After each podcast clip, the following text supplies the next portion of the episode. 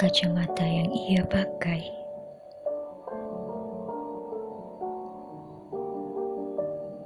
Mungkin bukan untuk memperjelas yang tak sesuai.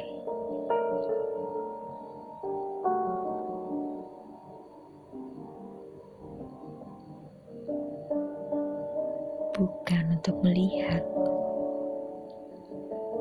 apa yang ada di sekelilingnya.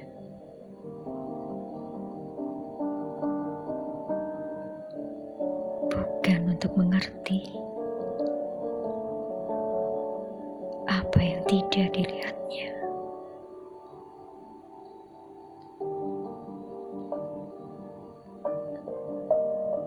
Aku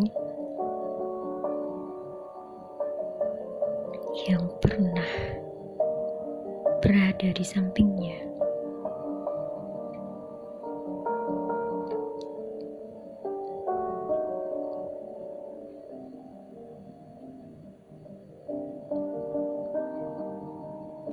Seolah menuntun kuda yang berkacamata.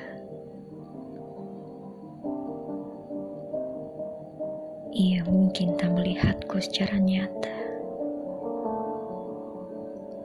tapi tugasku adalah untuk menemaninya sembuh dari luka.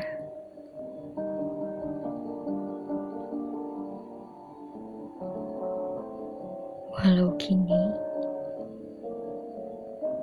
ia sedang mencari arah.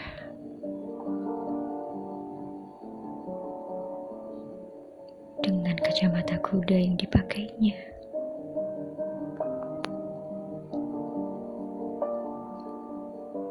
Aku hanya tak ingin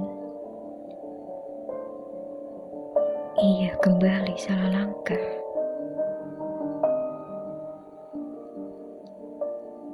Pada jalan